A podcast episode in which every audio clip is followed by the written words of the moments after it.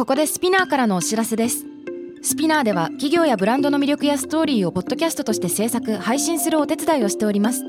ポッドキャストを通してお客様とのタッチポイントの創出とエンゲージメントを向上させてみませんか？お問い合わせは概要欄の URL かスピナー .com のスピナーブランデッドポッドキャストからお願いします。 SPINEAR.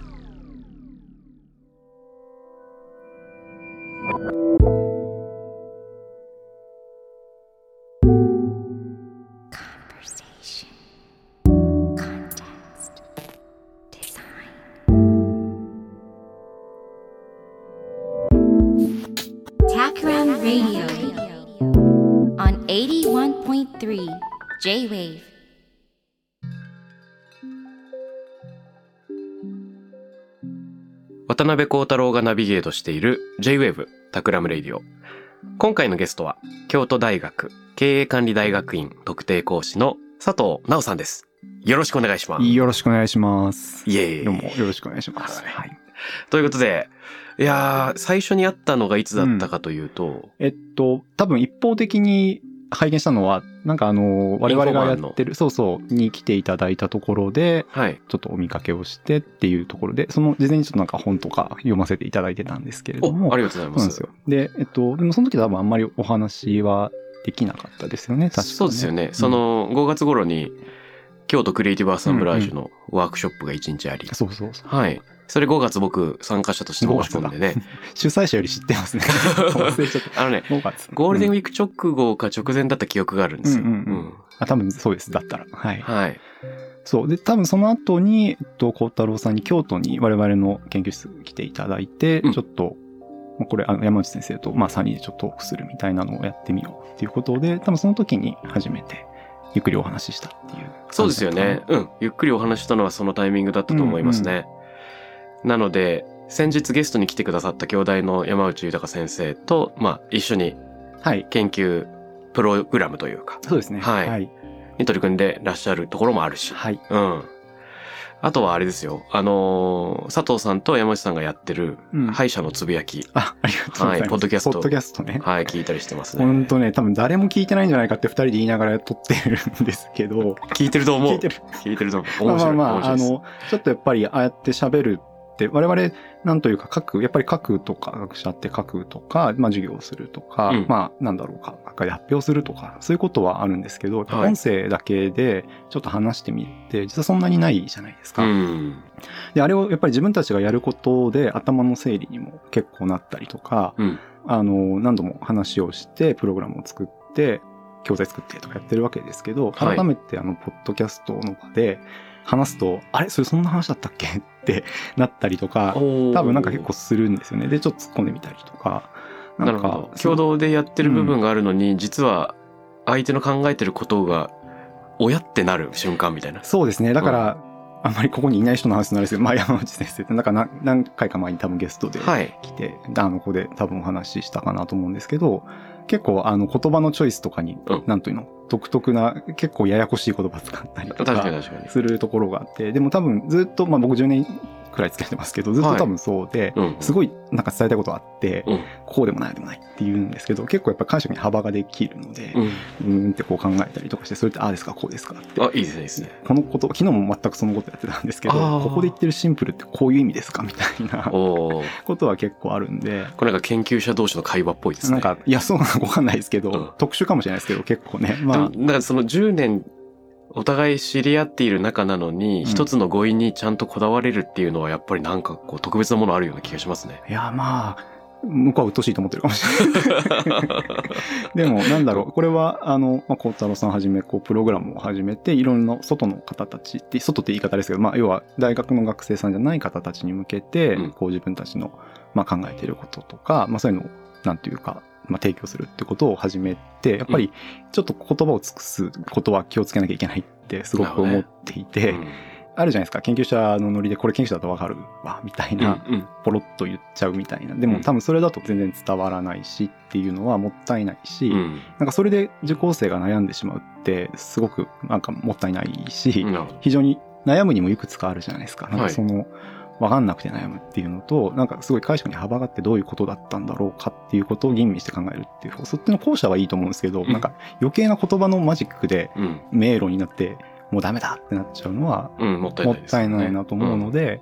いつも以上にすごいちょっと気をつけなきゃなとは思ってるっていう。できてないですけどね。あいやいやいやいやはい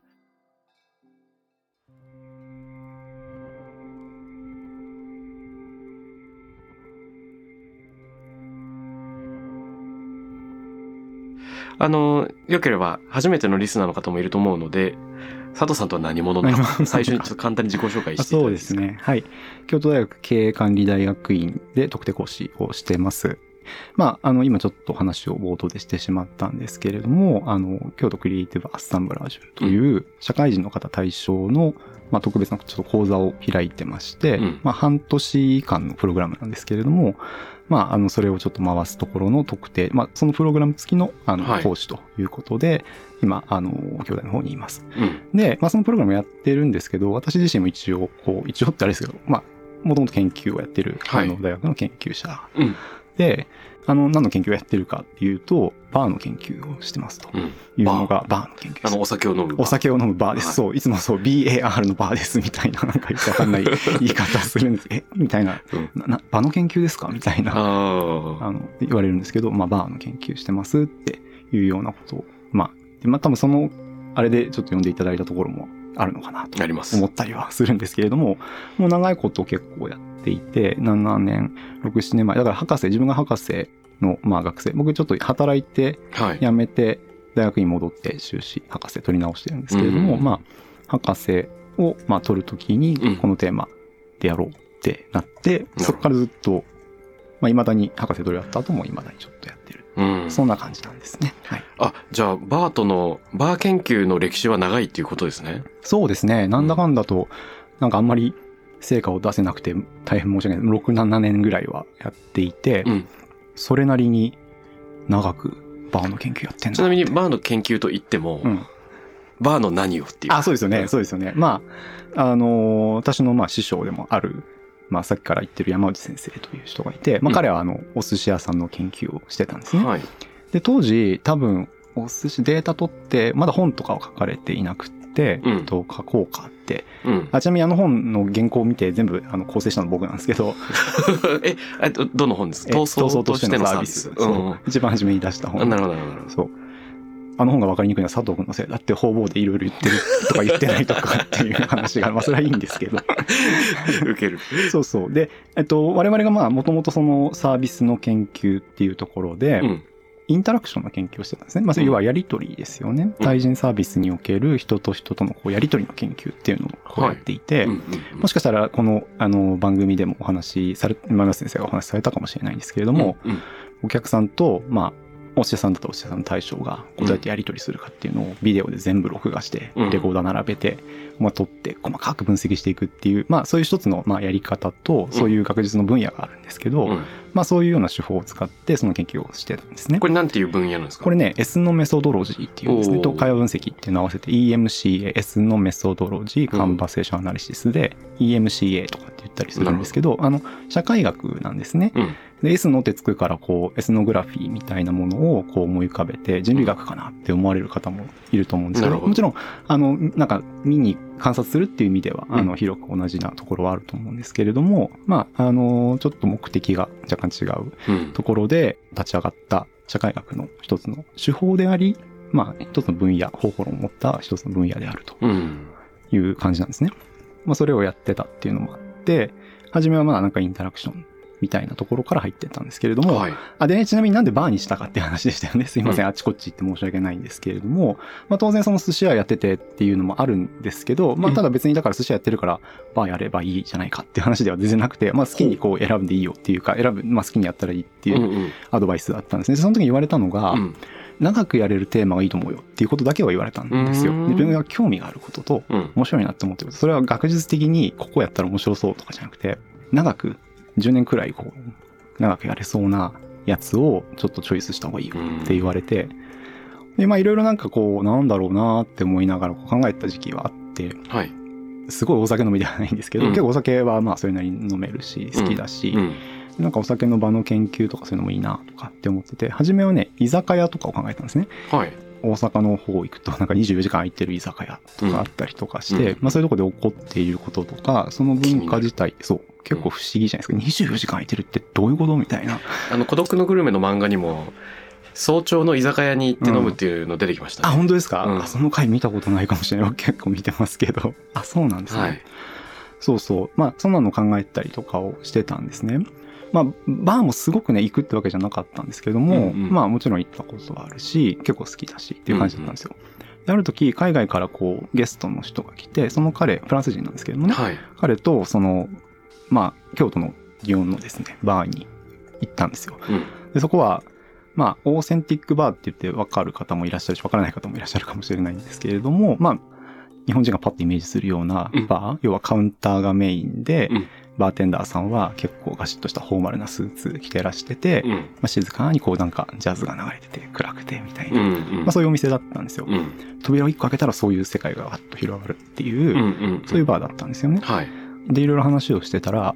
そもそもこれってなんか不思議じゃないって話になったんですよ。その時よくわからなかったんですね。うん。どういうことと思って。で、そもそもバーなので、お寿司屋さんみたいに日本固有のものではないじゃないですか。うんうんだから、当然、海外から来た文化だって思っているから、僕すごい海外経験豊富ではなかったので、うん。海外のバーもこういうんだろうって当然思っていたし、でもなんか話を聞いてると、いや、あの、ホテルのラウンジとかだったらこういう雰囲気あるけど、うん街場で扉を開けたらこんななんか雰囲気があって、あバーテンダーがなんかカチッとフォーマルだし、みたいな。あ。なるほどねな。んか、で、みんな静かに飲んでる、本当に静かにみんな飲んでるって、うん。なんかこれなんなん？って話になって、うん。で、それで、これってもしかしてじゃあ面白いのかなと思い始めて、それがきっかけだったんですよね。でな、んかね、ちょっと、じゃあバーで研究してみようかなと。思ったんですよ。いやーあれですね、あの、僕自身、割と静かなバーが好きなので、うん。海外の街に滞在してる時うんうんに、バーに行く時、結構困ることが多くて、はいはいはいはい。基本的には、あの、爆音でクラブっぽい音楽がかかっているバーは比較的多いと思うんですね。そうですね。ヨーロッパだとね、ドゥン、ドゥン、ドゥンて、ちょっと会話しづらいみたいな。そうですよね。はい。で、なんか僕、その一人でくつろぐとか本を読むためにもバーに行くので、そうすると、うーん、なんか、うるさいな、みたいな。そうですよね。でもまあそういうもんだっていうところもねきっとある。だから、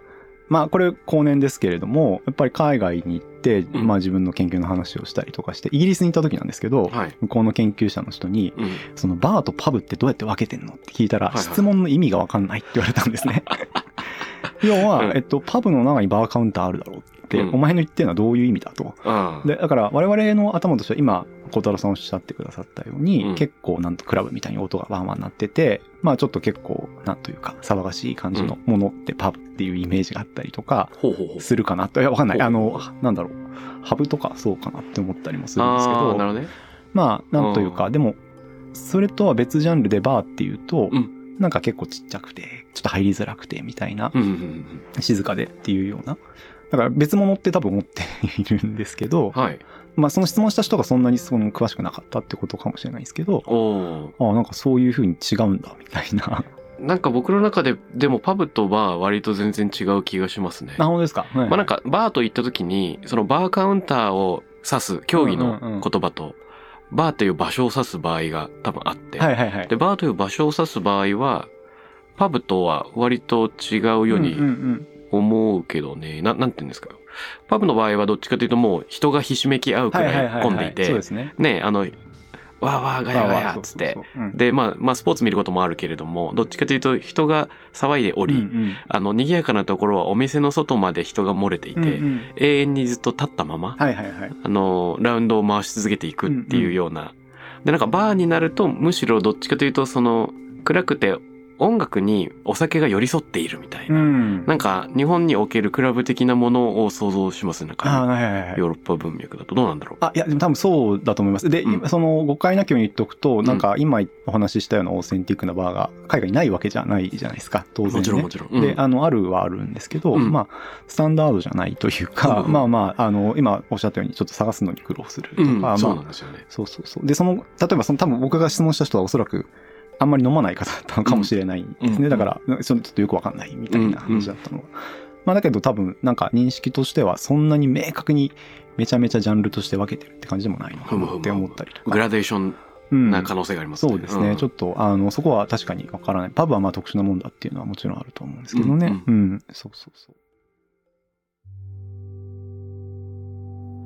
で、ちょうどですね、それをやろうってした時に、うん。こう、クラフトっていう概念がすごくこう、注目されてたんですよね。ふんふん。海外とかの文脈でね。これ何年くらいですか？えっとね、2010年ぐ、えっと、ちゃんと言うと、多分クラフト何々っていうので、うん。非常にこう皆さんが、はって思いつくのって、多分ビールかなって思うんですけれども、あの、クラフトビール、えーが、まあこう、ムーブメントが、まあアメリカとかイギリスで起きてくるんですけど、うん。まあ2000年くらいからですね、もうちょっと前から、あの、それの、なんというか、大手のビールじゃなくて、はいそういうすごい小さい、あの、醸造所で、ちっちゃいバッチで作られたっていうようなクラフトビールの方に流れていくっていうのが、まあ形上出てきたのは多分1990年とか80年ぐらいからなんですけど、うんうん多分ブームになってワッとマイクロブリュワリーって言われるようなのが増えていくのは2000年代以降うん。ですね。で、多分今の話ってその当然そのクラフトビール美味しいんですけれども、うんうん。美味しいからバカ売れしましたっていうよりは、うん。多分こう大量生産大量消費に対する暗示定だったりとか、多分まあなんか快楽的に消費をするんじゃなくてちょっと立ち止まってまあなんというか小さいものに目を向けたりとか、うん。まあ伝統的にこうやられた技法とかっていうのをリバイバルして、うんうん。もう一回ちょっと自分たちのなんというか生き方生活だったりっていうのを見直そうという結構大きく広いビールだけではなくて多分広いこう、まあ、イデオロギーって言っちゃうとあれだけれども、まあ、はい価値観の多分変化っていうのが当時あったと思うんですよね。それに多分結構あの乗っかってクラフトビールとかっていうのがこうパッと出てきて盛り上がってったっていうのがあるんですよね。なるほど。で、えっと、そういうのもあってクラフトが盛り上がってたっていう研究で盛り上がってたっていうのはビールだけでは全然なくってうんうん。やっぱりその今言ったような工芸品もそうだし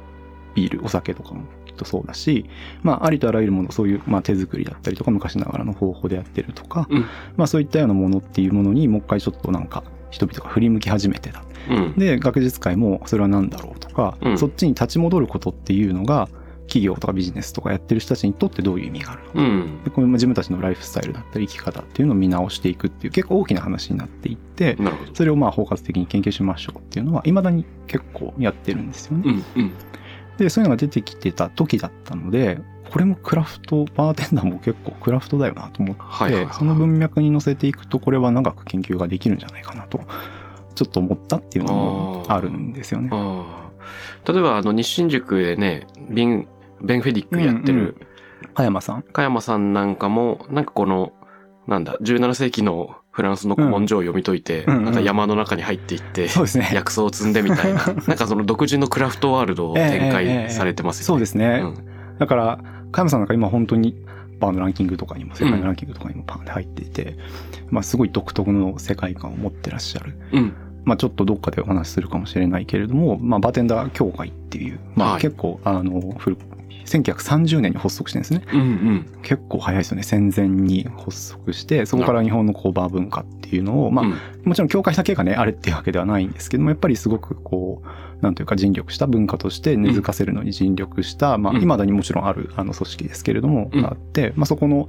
あの、なんというか、あの、会員というか、教会員でもあるんですよね。まあ、多分これ、あ、あの、あ、はいはい。うん、どうぞ今週は話せないのかもしれないですけれども、まあ来週、次回とかになるのかなと思うんですけれども、やっぱりそういう制度化されて、さっきちょっとお話ししたような、結構日本のバーってこうだよねっていうクラシックな、まあ、うんオーセンティックバーってさっき言ったんですけれども、そういうスタイルとちょっと違うことというか、うん。ちょっとそこからずらしていく。それを否定するわけじゃないんだけれども、ちょっとずらしていく。新しいことをちょっとしていく。まあ、要は伝統とこう、革新みたいなところで、新しい動きっていうのが出てきていて、多分まあ、あの、加山さんとか結構その間にいるような感じなんじゃないかなと勝手にあの理解はしてるんですけどね。なるほどなるほどうんなるほど、なるほど。バーもクラフトなんじゃないかっていううん切り口って、メディアではあんまりまだ語られたりはしてなかったんですかね？多分、えっと、当たり前すぎて言われないのかもしれないですね。うんうんうんその、ま、まずバー自体がそんなにみんながみんな行くような場所じゃないはいっていうのはが、あの、多分あるですよ。ありますよね。多分日本でまず。いはい。うん。で、もちろん、あのー行かれたことある人からすると、実は日本のバーテンダーさんって、すごくこう、なんか、クラシックな、まあ、要はなんかスタンダードなもの、例えばマティーニとか、うん。そういうものめちゃめちゃ、だから要はレシピがもう決まって標準のものって決まっているものうんに、うん。めちゃめちゃこだわって作るわけですよね。うんでもなんか至高の一杯みたいなのを生み出していくっていう、あの世界観って多分、それをそのクラフトマンシップっていうか職人仇の何かお仕事に重ね合わせて捉えてる人は結構いたとは思うんですよね。うん。で一方でね、これが面白いのが、多分海外、今はちょっと違うんですけれども、少なくともバーテンダーさんが職人っぽいっていう話って、うん海外だとえ？っていう感じなんですよね。はいはいはいはい。だから日本だと割とそういうのはイメージしやすかったりするんですけれども、うん海外でその話をする方がインパクトが実はあったんですね。面白い。はい。あれですよね。その、例えば銀座に行ってうん、歴史のあるバーがあって、わかんないけど、なんか、サンボアとかあうんってそこでハイボールがすごいみたいになった時にうん、やっぱりこちらもちょっと緊張感が、をね、そうですよね。抱きながら、おなんか下手な注文はできないし、はいはいはい。とはいえすごく美味しいものを飲んだ時に美味しいってわかるんだろうかみたいな、うんなんか試されてるような気持ちになりながらそこに行くとかっていそううのがですね。ある時に、やっぱりそこはなんか、やっぱり寿司屋に行く緊張感と似た、なんか職人さんと相対している、うんうんなんか神聖な場に入ったみたいなね、はいはいはい。そういうのを抱くけど、一方で、例えばヨーロッパなりアメリカでは、多分、えっと、あの、まあ、ちゃんと詳しく、まあ、話すと、おそらく、今はそういうバーテンダーさんも結構いらっしゃるんですよね。はいはいはい。で、えっと、全くそういうバーテンダーさんがいらっしゃらなかったわけではないんですけれども、うんやっぱり、えっと、バーテンダーっていう職業が、まあ、ちょっと誤解を恐れずに言うと、うんやっぱりこう、マニュアルレーバーというか、まあ、あの、ブルーカラーと言ったらいいのかな。あんまりこう、なんか生涯をかけてやるような仕事ではなくて、うん例えばこう、学費を稼ぐためにちょっとやるとか、うん。まあそういう肉体労働系、まあ、これもちょっと言い方あれですけど、まあ、要はすごくこう、高い水準の教育を受けた人がつくようなお仕事ではないっていうような、多分ステータスで考えられていたうん。職業なんですよね。うん。うん。だから、あの、そこで修行をするとか、例えば、あの、日本のバーテンダーさんって結構そうだったりするわけですよねそのどこどこのバーでまず勤めて、うん。そこにマスターがいて、バーテンダーとしてのキャリアみたいなのがあるあそうそうそうそうそう、んでそうですよねでなんか一人前になるのにどれぐらいかかってとか、こうやってトレーニングをして初めてこう一人前のバーテンダーになってみたいな、まあ、そういう世界観ですよねうん。でそういうことがそもそもだから分かんないそんなない何言ってんのみたいな、はいはいはでいやいやいやえっとレシピ通りに詰めてガシャガシャ回して出すでしょっていう多分まあこれひどい言い方ですけど、まあうん多分そういうような感覚で外から見られてたところはあると思い。うし、うん実際そういうノリで働いた人たちも結構いらっしゃると思うんですよね。なるほど。で、それがまあ今ちょっと変わってきてはいる、当然変わってきてはいるんですけれども、うん。そうそう。あの、だからその、ごめんなさい、話戻すと、うんクラフトって言って、え、そうなのって言われるのは結構やっぱ海外うん。でその発表すると、そう。で、なんか、例えば5年とか6年とか修行して、はい。みたいな話をすると、え、バーだよね？みたいなリアクションを結構学会とか。あのーなんか大学、海外の大学にちょっとステイをして、自分の研究の話をしたりすると、はい。そういうリアクションが結構返ってくる。なるほど。うん、で、これは世界的にはかなり、なんていうか、アバンギャルドな研究っていうか、そういう問題設定があり得るんだっていう意外性を含んでるんですね。そうみたいですね。だから、それはだからさっき一番冒頭に言ったように、私自身もわからなかったことですよね。そのなんかバーって当然海外から来たものだから、うん海外のバーってもう当然こうなっていてうんって思っていたし、なんか、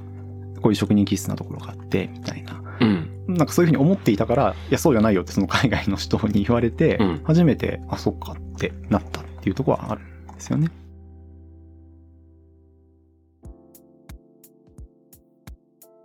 え、あの、すいません。ちょっと戻ってくるんですけど、バーの何を研究してるんですか？あ、そうだね。ちょっとなかなかこう、話し出すとこうね、いろいろ出ちゃいますよね。うん、出ちゃいます。だから、初め言ったように、インタラクションから入ったわけですね。はい始まだから、やりとりどうやってやってんだろう。まあ、すごい雑に言ってしまえば、どうやって注文っていうものがうん、こう、そこで達成されていて、すごい短いやりとりの中にうん、一体どういうものがあるのかっていうことを、まあ、詳しく見るみたいなうん。ことですよね。だから、実践の場で何が起きてんだろうってことをまず知りたかった。はいはいはい。そこから始めたんですよ。はいはいはでその後どうしたかっていうと、うんいくつか研究やってるんですね。い。はい。で、えっと、初めはインタラクションぐらいの話から始まったんだけど、うんどんどんどんどんこう、さっきのバーの特殊性とか、うんそういう形式、まあバー、日本の、まあジャパニーズバーテンディングとかって言ったりするけれども、日本の、まあオーセンティックなバーっていうものの文化、一つの文化であり、形式がどうやって、うんなぜできてきたかみたいな、歴史的背景だったりとか、まあそれがどう変わってってんのかみたいな、そっちに興味がだいぶシフトしてきたんですよね。うん。だから、何を研究してるんですかって言われると、うんまあ、やってることは結構、あの、広くバーで起こってることを全部捉えてますっていう話なんですね。その場のインタラクションがまず一つうんうん。うんで、もう一つは、えっと、その文化自体がどうやって形成されてきたかっていう話。あと、えっと、もう一つエクストラでちょっとやったのは、これはもともとインタラクションを分析するのに、あまりにも自分がバーを知らないと、やっぱりできない。分析も難しいっていうところがあって、うんでお客さんではもちろん行ったことがあるけれども、うんバーテンダーやったことないな、これって思ったわけですよね。うん。だから、インタラクションのその、まあ、なんというかデータを取らせていただいた京都のお店のマスターに、あの、すみません、あの、無理無料でいいんで、バーテンダーで置いてくれって頼んだんですね。働かしてくれ。働かしてくれって。うんうんうんそしたら、あの無料ならいいよって話になって、じゃあって言って、じゃあまあ明日からどうぞみたいな 話になり、うん私だから博士やってる4年間ぐらい、ずっと祇園でバーテンダーやってるんですね。祇園でバーテンダーをやってる、無料、無給で、祇園でバーテンダーをやってる、博士の学博士、生。博士課程の。なんかもうわけがわかんなかった。当時なんか、そう、始発前になんかね、あの、バー3時とかまで、3時4時までやってるような店だったんで、うん。そう、終わって、あの、そう、祇園からとぼとぼと大学の近くまで4キロぐらい歩いてこう帰って、大変。そう、何やってんだろうなって思いながら。あそうするとあれですね、あの、客観的研究対象だったうんお客さんとバーテンダーのインタラクションが、ええええもう当事者になっていくっていうか、そうですね自分の問題にななる。はい。あの、うんいくつかそれをやろうと思った理由はあって、さっき言ったようにインタラクション分析できないから、うんちょっともうちょっと知りたいなと思って入っていったっていうのがあるんですよね。うん。やっぱやってみると、その理解、人が理解をするって、その頭で分かって認識をして、あ、こうだなって噛み砕いてうん理解をするってこと当然あると思うんですけど、うん。まあ、あの、多分皆さんも日常でやってるように身体を通して理解することってあるじゃないですか。うん。うん。なんか、音だったりとか、人との距離感だったりとか、まあ、本当いろんなことですよね。物質の質感とか、うん。机の高さとか、うんまあ、そういうのを含めて、なんかこういう感じなんだっていうふうに、なんかこう、なんていうの、センスメイクするとか理解するっていうことって結構あるじゃないですか。うんでやっぱりやってみたことで、その、いかにその距離感をどうやって取るのかとか、うん。なんていうのかな、言語化されないけれども、こうやってやるんだよ、みたいなことを、あの、バーテンダーが結局、ど素人の私に教えるわけですよ。はいはいはいはい。で、うん。それ自体が結構面白かったんですよね。うんうんもう、ズブのど素人で何にもわかりませんみたいな人に、初め何を教えるのかってこと自体、結構面白いなとう思って、ん。あの世界も、まあ、そのさっき修行みたいな話をしたんですけども、当然、なんていうか、口伝えだったりとか、まあ、そのバーのね、マスターが言うに、まあ、彼はホテルの出身なんですけども、自分が若い頃って、やっぱり先輩の仕事を見て学べっていう、うん。よくこれもまあ職人さんでは結構ありがちかなと思うんですけれども、はいまあ、あとはもうひたすら練習しろみたいな、盗めみたいな、うん。そんな世界だったって言って、で教えてもくれないし、みたいな。うん。で、それで自分でこう試行錯誤しながらやったっていうような、まあ経験があるわけですよね。でそういう人がまあ私を教えるから 似たような感じになるわけですよ。うん。で、まあ彼はすごく丁寧にいろいろ言ってくれるんだけれども、自分でどうやってかわかんないみたいな。うん。で、自分もやってみて体で動いてみて、あ、こうだとかって言いながら、うんこう伝えてくれてっていう、その、まあそれ自体が結構面白くって、うん。うん。なんかこう身体的にバーを理解するっていうのは、まあそこで結構面白かったなと。あの、ちょっとこれ以前、佐藤さんに話したことあるかもしれないですけど、もうだいぶ前の話ですが、目黒のとあるバーに行ったんですね。はい。で、バーテンダーの方が一人でやっていて、まあカウンター何席かとテーブルが1、2個あるよっていう感じの。で夜一人で行ったんですよ。うんで僕しかお客さんいなくて。はいはい。で、普段の店長がおらず、アルバイトのバーテンダーのうん20代半ばか後半とおぼしきバーテンダーの人がその日を立っていたと。はいはいはいうん。んで、まあ、オーセンティックっていうほどのことではないんだけど、まあ、若者が行くバーなのかなっていう感じなんですよ。僕たまに行ってたんですよ。はいはいはい。で、えっと、ジンにハマっており、なんかマティーニ飲みたいなと。うんで、どんなジンがありますかつっていろんなボトルを見せてもらってる時に、はいはいなんかあの、ちょっと珍しいジンで言うとこれですね。つって、ハイビスカスの香りのビジンっていうのをうん、こう取り出してくれたんですよ。うんうんで、え、ハイビスカスの香りってなんか聞いたことないから、うんうんこれぜひ、マティーニ飲んでみたいけど、なるべくドライなのが好きだから、はい。ドライマティーニよりさらにドライで、あの、リンス、リンス、はいはいはい。うん。あの、まあ、なんか道具をベルモットで濡らして、ふ本当だとして混ぜるけど捨てちゃって。香りだけ残してでジンを使ってっていうようなはい。ね作り方がいいかなと思ったんだが、うん。それでもさらにハイビスカスがもったいないような気がしたので、うん混ざっちゃうと。うんじゃあ、もう、ベルモットは香り付けもせずに目の前に置くだけでいいですっていう風に注文したんですね。はいはいはい。で、これはあの、僕の心の中では、あの、かつての英国首相のチャーチルがあまりにマティーニが好きで、はい。で、しかもドライが好きだから、うんうんあの、もう混ぜなくていいと、ベルモットは。はいはいはい。で、もう瓶は視界に入るだけで甘いから、あの、目の前に置いてくれっていうんだけど、目の前だと甘いから。端っこに置いてくれ。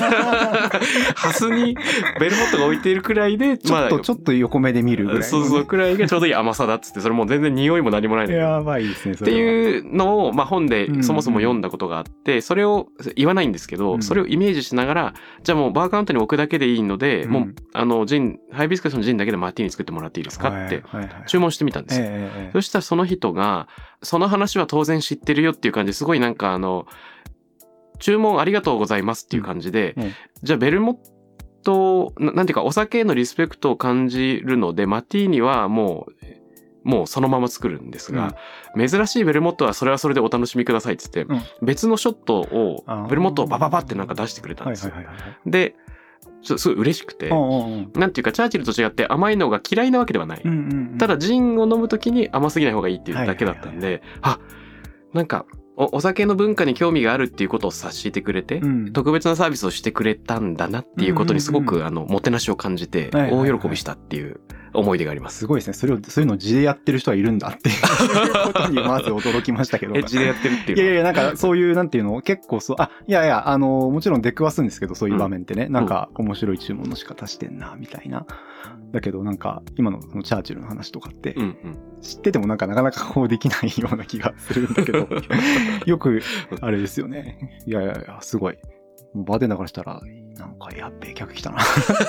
って思われてる変なやつ現れた。そうそう。まあでも多分すごいいろいろご存知だろうなと思ったからその彼の行動ってあったんだと思いますし、うんうんだからそういうちょっとしたことで多分感じ取るってすごくあると思うんですよね。うんうんでそれはあのインタラクションの研究分析とかしてても多分そうで、うんあのお客さんまあこれねあの勝手には撮ったりビデオできないから、はい。あの当然ちょっと事前にお客さん役の人っていうのは決めて、うん。ただ何が目的だってことは言わないで、まあ、ビデオ待ってますよ、はい。で好きなように飲んでてくださいねっていう感じで撮ってるんですけれども、はい。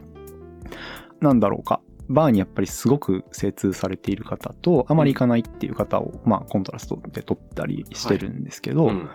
やっぱり知ってる方この人はどのくらい飲んだことがあるのかなっていうのを結構すごい素早く見抜くというかああ、面白い。やっぱそこが結構面白いなと思っていて、本当に初めてルーティンなんですよね。要はお店に入っていって、座って、うん。こう、おしぼりもらって、うんみたいな。まあそういうところから、まあなんというか始まるわけじゃないですか。うんうんで、もうほとんど会話もしないですよね。確かに確かに。ほとんど会話もしない。いらっしゃいませ、とかって言って、うんまあちょっと今日寒いですね、とかって、はいそのくらいのことですよ。うんで、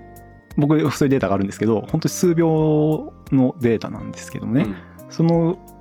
えっと、バーテンダーがこう切り出すんですね。えっと、お客さんに対して、あの、うんちょっとうち、あの、メニュー表がないんですって切り出すんですよ。でね、いい、いい感じの怖い瞬間ですね。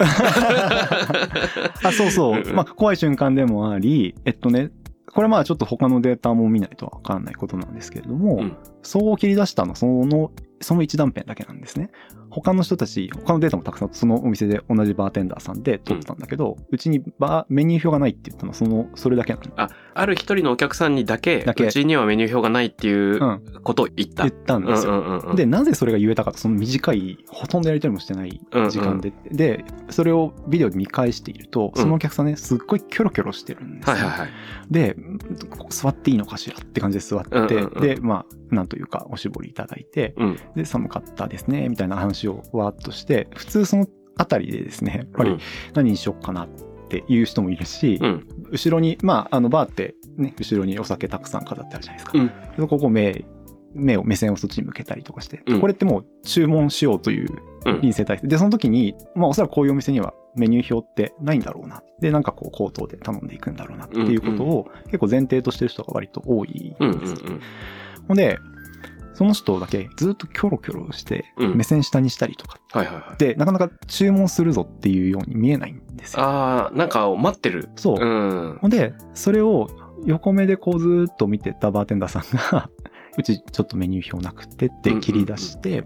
ほんで、そこにまあ付け加えて、だからこういう感じとかなんか言ってくださればいいですよっていう風にアドバイスをする。だから本当に数秒の間に、あ、このお客さん多分バー、おそらくバーに不慣れだし、うん少なくともメニュー表探してんなとか、うん。そういうことがまあかなりわかるっていうう。んうんうんうん。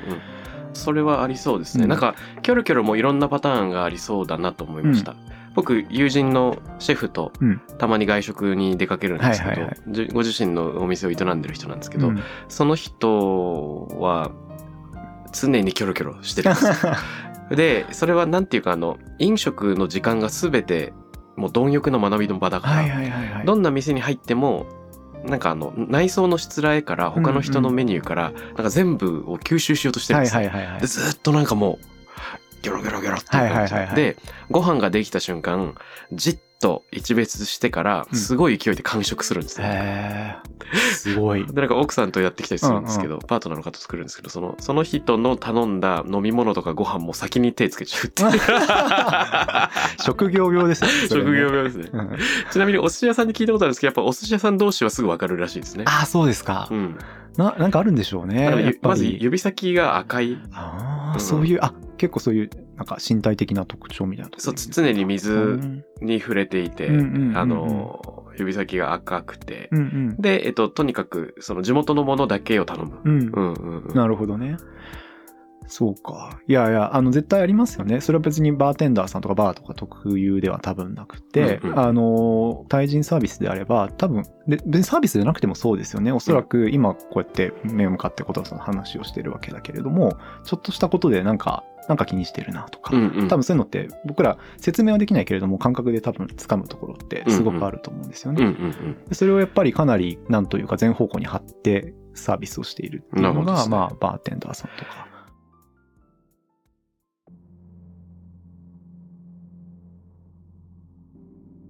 え、あの、インタラクションで何か他に面白い発見というか、もちろん、気づき？まあそうですね。えっと、なんだろうか、学術的にこれはなんかペーパーになりそうだっていう話と面白い話ってちょっと違ったりはするかもなんですけれども、うんあのね、すごくそのお寿司屋さんでもまあもちろんこう近しいところはあるんですけれども、やっぱり曖昧さうんにすごく思考するんですね。ふんで、その曖昧さって何かっていうと、まあさっき言ったように注文のそのやり取りの研究をしているので、はい。まあ、そのスパッと注文するっていうやり方と、うんなんかふわっとこうですね、なんかジンベースで、なんか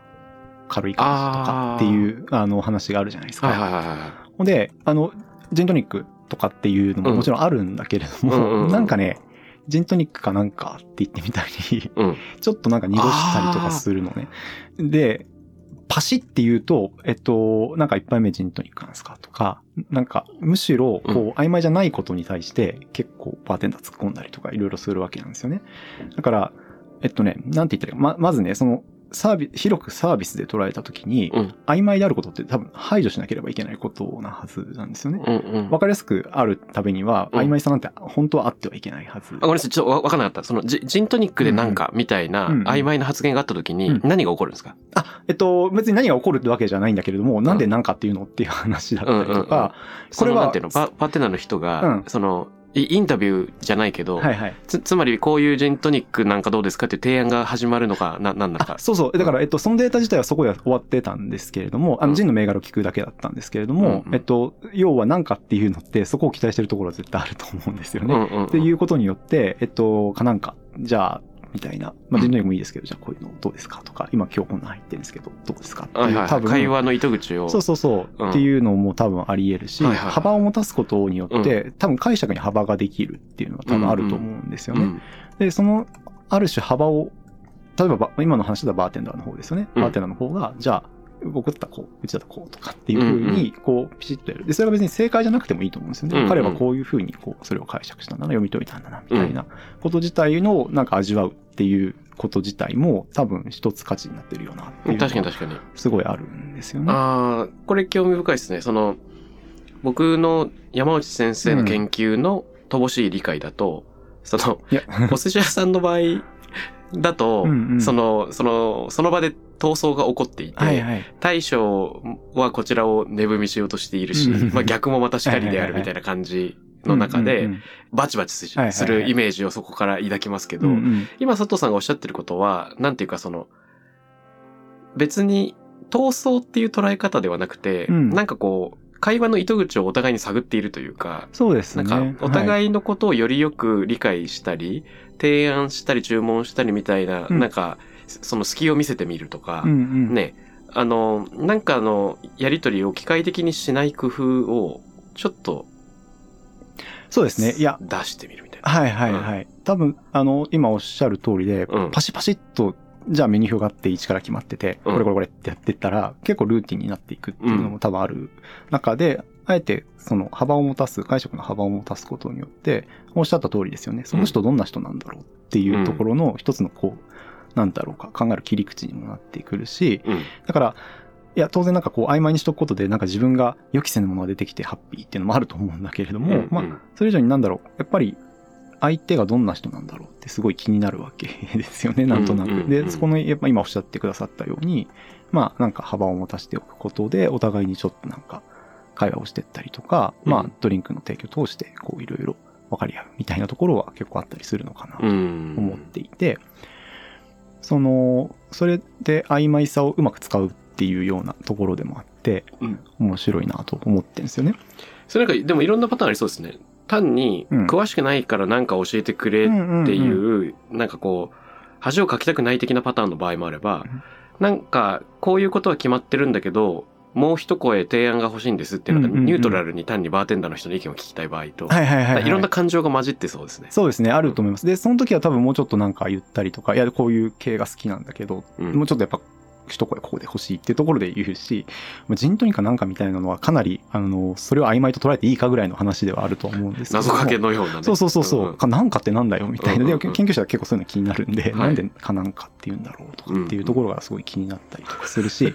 ぱそこに反応して、あ、はい、ははい、みたいな感じにバーテンダーもなるえ、し。ちなみに、かなんかに後から突っ込んだら何か出てきたんですか？あだからその断片自体は実はそこで、えっと、あ、わかりましたってなって、うんまあ、あの、そんなには、あジーン何がいいですかみたいな話にはなったんですけれども、それ以上なんていうの？あ、突っ込んだら何が出てきたのは？つまりなんか、観察が終わった後、うん。お客さんにインタビューとかしたのかなと思って、うんこの時なんでかなんかって言ったんですかね。はいはいはい。あのね、それがですね、さっき言った、あの EMCA、S のメソドロジーか、あの、ファイル分析っていうのの、まあ、一つの特徴なんですけれども、えっと、それを聞いたところで答えられないだろうっていうのが一つ前提なんですね。いくつか多分理由があって、単純にその瞬間のことなんて覚えてないしうん、感覚的に言ってるだけかもしれないし、うん。まあ、バーってそういうもんだからいつもそうやって頼んでるってことかもしれないし、まあ、うんいろんな理由は多分あると思うんだけれども、うんスパッと多分説明できないよねっていうのと、覚えてないかもしれないっていう、うん後から聞いたところで。うん。で、もう一つは、えっと、聞いてしまうと、それは、えっと、一つの研究者が被験者の人に質問をして返してもらってるっていう一つの会話になっちゃうっていう。うん。うん。だからその形式で返してくるから、それが本当にそこで彼が考えたことかどうかっていうのは、これまあ、わかんないんですね。うんで、えっと、原則的に、その、なんというか、今、もちろん、あの、曖昧みたいなところを使ってって話をして、そういうのが切り口になってるって話をしたんですけれども、うんえっと、データ上はそういう風になってれば、そういう風に分析はできるんだけれども、うんこの人はこう思ってたに違いないとかっていうことまではやっぱりなかなか社会は言えないっていうところが、心理学とちょっと違うところかなとは思うんですけれども、うんなんかそのインタラクション上それがどういう風になんか行為上可能になって、そこから、要はその行為がバーテンダーにどうやって受け取られたかっていうことを、うんまあ一応解釈しようっていう研究なんですよね。うんあ、ちなみにバーテンダーの人にも事後的なインタビューとかしない？しないですね。よっぽど何か全然わけのわかんないことが起こるとかじゃない限りはしないですね。なんかその、後から聞いても、あの、後付けうん。意味、後付けになってしまって必ずしも真じゃないっていうのは、んあの、わかるんですけど、うんうん一方で、第三者である研究者がそれを見て評価することは、正しいのか問題もやっぱりいつまでもあるじゃそうないですか。ですね、そうですね。で、そうですね。それはもちろん、だから研究者の解釈を排除するってことは不可能なので、うんえっと、なんというか、あの、だし、あ、でもね、だからこそなんですよね。だからこそデータ上その場で理解可能だったこと。で、おそらく、えっと、その時にね、その、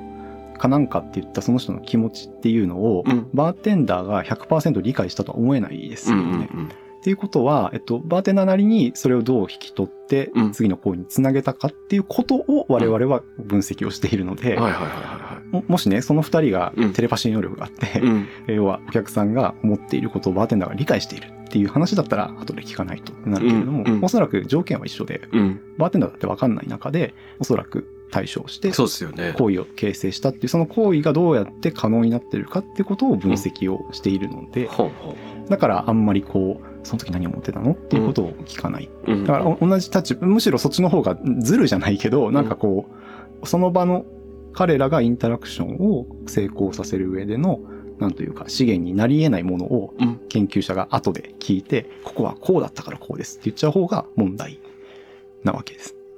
え、ちょっと最後のところが分かんなかったです。うんあ、うん。うん。えっと、なんというか、彼らがどうやりとりを解釈したか、彼らって言ってるのは、その、まあ僕のケースだったらバーテンダーさんとお客さんですよね。その彼ら自体がどうやってインタラクションを完成したかっていうことを分析しようってしてるわけうん。ですよ。だからもちろん、あの、聞いてもいいと思うんですよね。あの、なんというか、あのあれ、あれどういうことだったんですかって、うん興味本位で聞いても全然いいと思う。答えられる答えられないは別として。うん。だけど、その分析として出てくるものの中に、彼はこう思ったから、こういう行為をして、こうだったんだってことはあんま埋め込まないんですね。うん。なぜかっていうと、それは相手には多分伝わってないというか、相手がそれを知ってたとは、まあ、仮定できないので、うん。えっと、そうじゃない中で、どうやって人々がやりとりっていうのを、こう、うまくやってんのかっていう、そのやり方を分析しましょうっていうのが、元々の S のメソドロジー、カムセーションアナリシスっていう、まあ、分野のやり方なんですよね。うん。非常にちょっとね、ややこしい分野なんですけど、聞くこと自体はなんかダメじゃないんですけど、分析の訴状にはあんま載せない。え、ごめんなさい。その、ん結局何が分析されたんだっけっていうのが、その何かって言って、うんうんまあ何かを、うんあの、察して何かをしたっていうのが、まあわかるんだけど、そそれつまりどういう研究者としては何を導き出すか？ああ、そうですね。あ、えっとね、だから、えっと、書き方としては、そういう曖昧なものを曖昧なまま留めておいて、インタラクションが完成してるってこと自体が不思議なわけですよ。うんつまり、本当は、えっと、それを突き詰めなきゃいけないわけですね。今の、まあ、人っていうかなんかみたいな話はちょっとわかりにくいけれども、例えば、えっと、なんかフルーツが入ったなんかみたいな話になった時に、えっと、何がいいですか？フルーツ、うちこんなのあってって多分あんましないんですよね。で、うん実際それはしないわけですよ。かなり曖昧な注文のまま引き取って分かりましたって言って、うんで後からこれですって言って出していくっていうようなことを、まあ結構いろんなところで起こっていくわけですよね。うんで、それが割とノームまでいかないけど、なんかそういうもの自体を楽しんでいる。幅、うん解釈の幅自体を楽しんでるっていうことがあって、で、曖昧なままでもインタラクションがこう完遂していくし、それしかもサービスみたいな場で結構明確に普通は何がお好みですかって多分聞く方ようなところでそれは起こらないっていうこと自体が、まあちょっと結構不思議ではあるっていう。うん。不思議ではないんだけれども、あんまりそういう話ってされてないんですよね。うん。っていうのが、まあまあ、あの、多分一つ言えること。だから曖昧さっていうのをどうやって使うかみたいな。うん。そっちに思考するっていう。面白いですね。で、その必ずしも、じゃあ、いちごと桃どっちがいいですかっていうのを聞かなかったとして、うんでも何か出てきた。うんうんうん。え、それをその佐藤さんはどう受け取るんですか？あ、あと僕、僕が？え、つまりその、ごごめんなさい。えっと、この、うんと、あのお客さんが深い、深い会話を経ずに、曖昧な投げかけを具体的な飲み物で返しました。うんうんうんうんうんうんそその、その先に、はいはいはい。ど、どんな気づきみたいなのがあるあるのかっていうか。まあ、難しいですね。どんな気づきがあるかっていうのはあれなんですけど、まあ、まず、単純に面白いのはそれでやっぱり成立してて、むしろそっちの方にみんなが思考しているってこと自体が多分結構面白い。で、リザルトがどうかっていうところは、まあ、人それぞれだろうなとは思うんですよね。お客さんがそれを受け取ってどう思うかみたいなところは、お客さんの、まあ、リアクションだったりとかで、で、実際それで出てきたものを飲むわけじゃないですか。で、まあ、あ、美味しいですとかって言ったりとかっていうのもあるし、えっとね、何も言わないケースとかもあったりするんですね。うんそうするとバーテンダーさんがしばらくしてから、すみません、もしかしてお口合いませんでしたっていうふうなことが始まっていくっていう。ことはあるので、まあ、うんなんというか、ちゃんとごめん、質問の答えになってないかもしれないんですけれども、うんどうやってそのインタラクションが続いていくかってこと自体をこう見ている、分析しているところが、やりとりをこう可能にしてるのかっていうところを見ているってう。いうんところがあるので、なるほど、なるほど、なるほど。なんかバーにおいてこういう注文の仕方をするとよくてとか、うんそういうことをなんか言おうというわけでは当然ないんですよね。うんうん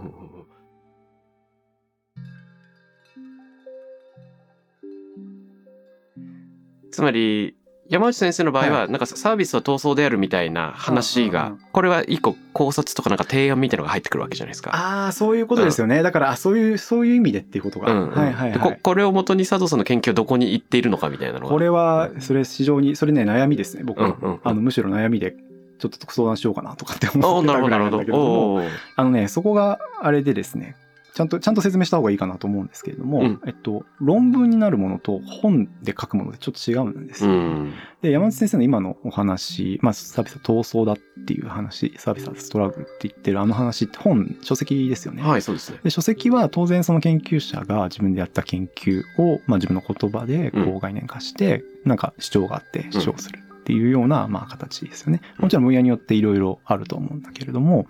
で、一方で結構ジャーナルのペーパーと呼ばれるような論文、うん論文になると出す雑誌のところで起こっている、まあ、議論されているような既存の研究に貢献をしていかなきゃいけないっていうことになるわけですよね。うんで、えっと、山内先生のあの実は話もうん論文にはなってないんですよ。ああ、そうですね。そう。だから、闘争だって言っても、な多分ね、書けないことないと思うんですけれども、うんあの話自体で、えっと、論文っていうのは実は書いてないんですうね。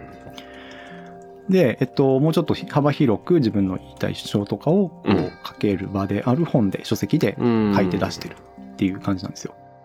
なるほど。そもそもそのジャーナルにしやすい、な、のうんうんうん載せていくものと、本で書くもの、はいで、独自の主張が入ったり、ええなんかい僕みたいな一般の人が面白いと思うものの中に、まあちょっと世界の違いがあるってこと自体がまずすごくなるほどそうですね。そこは多分、分そうで。で、その時にはやっぱり、あの、小沢さんがさっきからおっしゃってくれてるように、僕がその研究から何を一番言いたいのかっていう話をパッケージして本を書くっていうことをしなければいけないと思っていて、うんうん僕はそういう意味ではキャッチーなそれがまだ出せてないんですね、うまいこと。まあまあ、あの別に闘争がキャッチーって言ってるわけじゃないんだけれども、まあでも多分すごくストンとこう、そうだねって言い表すような言葉だったりとか、うんうんそういうのでこう、本を書くっていうことを、まあ、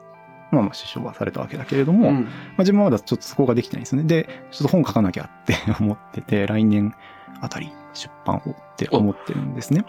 で、その理由は全部パッケージしようと思っていて、はい今言ったインタラクションで、その場で起こっていることだったりとか、まあ、うん文化がどうやって変遷していることかとか、うんまあ歴史的な背景も含めて、うんなんかこう、うまいことを打ち出していきたいなって思ってるんですけど、そう、どうやって書いたらいいかなとかあ、ね、これすっげえ面白い、すっげえとか言っちゃったけど、うんうんこれすごい面白いテーマだなと思いました。うん。で、つまり、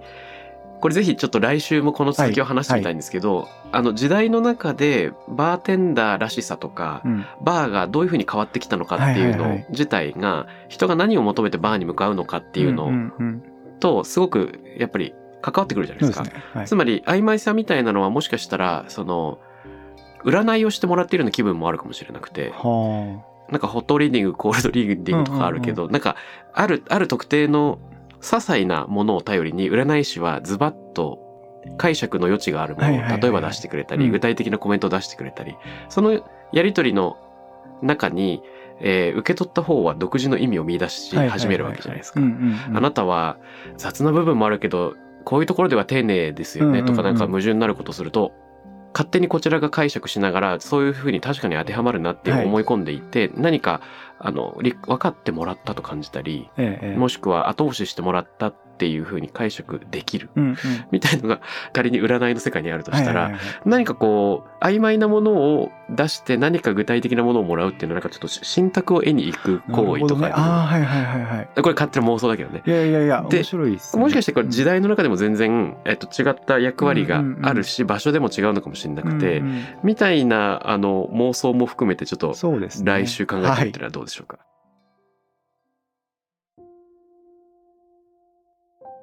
Takram Radio に関するメッセージや感想は、X から、ハッシュタグ、タクラム813をつけてポストしてください。t-a-k-r-a-m 数字の813です。また、僕、渡辺幸太郎への質問や相談などは、DM でも受け付けています。番組オフィシャルアカウントのアットマークタクラム813をフォローして送ってください。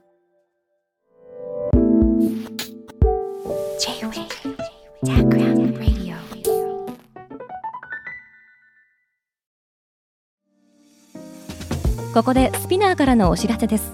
現在さまざまな企業のブランデッドポッドキャストを制作しているスピナーでは自社開発したポッドキャスト管理システムソニックボールを用いたオリジナルのアンケートを実施しています。リスナーの属性データを可視化することで御社のニーズに合わせたコンテンツ制作が可能になります。スピナーホームページ内のコンタクトよりまずはお問い合わせください。